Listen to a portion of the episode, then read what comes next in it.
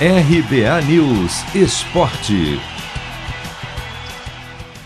Depois de um mês internado, Pelé está liberado para voltar para casa. O rei do futebol, enfim, teve alta do Hospital Albert Einstein em São Paulo. Ainda assim, a condição de saúde do atleta do século inspira cuidados. Pelé passará por sessões de quimioterapia após retirar um tumor no intestino no último dia 4. Fora isso, o boletim médico divulgado pelo hospital diz apenas que o quadro do rei é estável.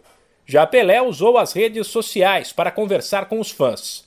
O ex-jogador de futebol disse o seguinte: aspas, quando o caminho é difícil, comemore cada passo da jornada. Concentre-se na sua felicidade. É verdade que eu não posso mais pular, mas nesses últimos dias eu tenho dado socos no ar mais vezes que o normal. Estou muito feliz de estar de volta para minha casa. Quero agradecer a toda a equipe do Hospital Albert Einstein que fez a minha estadia prazerosa, com acolhimento humano e muito carinhoso.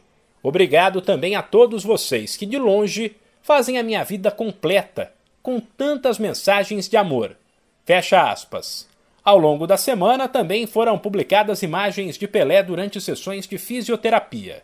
Hoje, com 80 anos, ele convive com problemas de saúde já há algum tempo, mas nada que tenha relação com o tumor. Um problema no quadril tem limitado os movimentos de Pelé, que nos últimos anos fez poucas aparições públicas, algumas delas com o apoio de um andador. O filho do rei, o ex-jogador Edinho, chegou a dizer em uma entrevista que, por conta das limitações, o pai estava abatido e abalado psicologicamente. De São Paulo, Humberto Ferretti.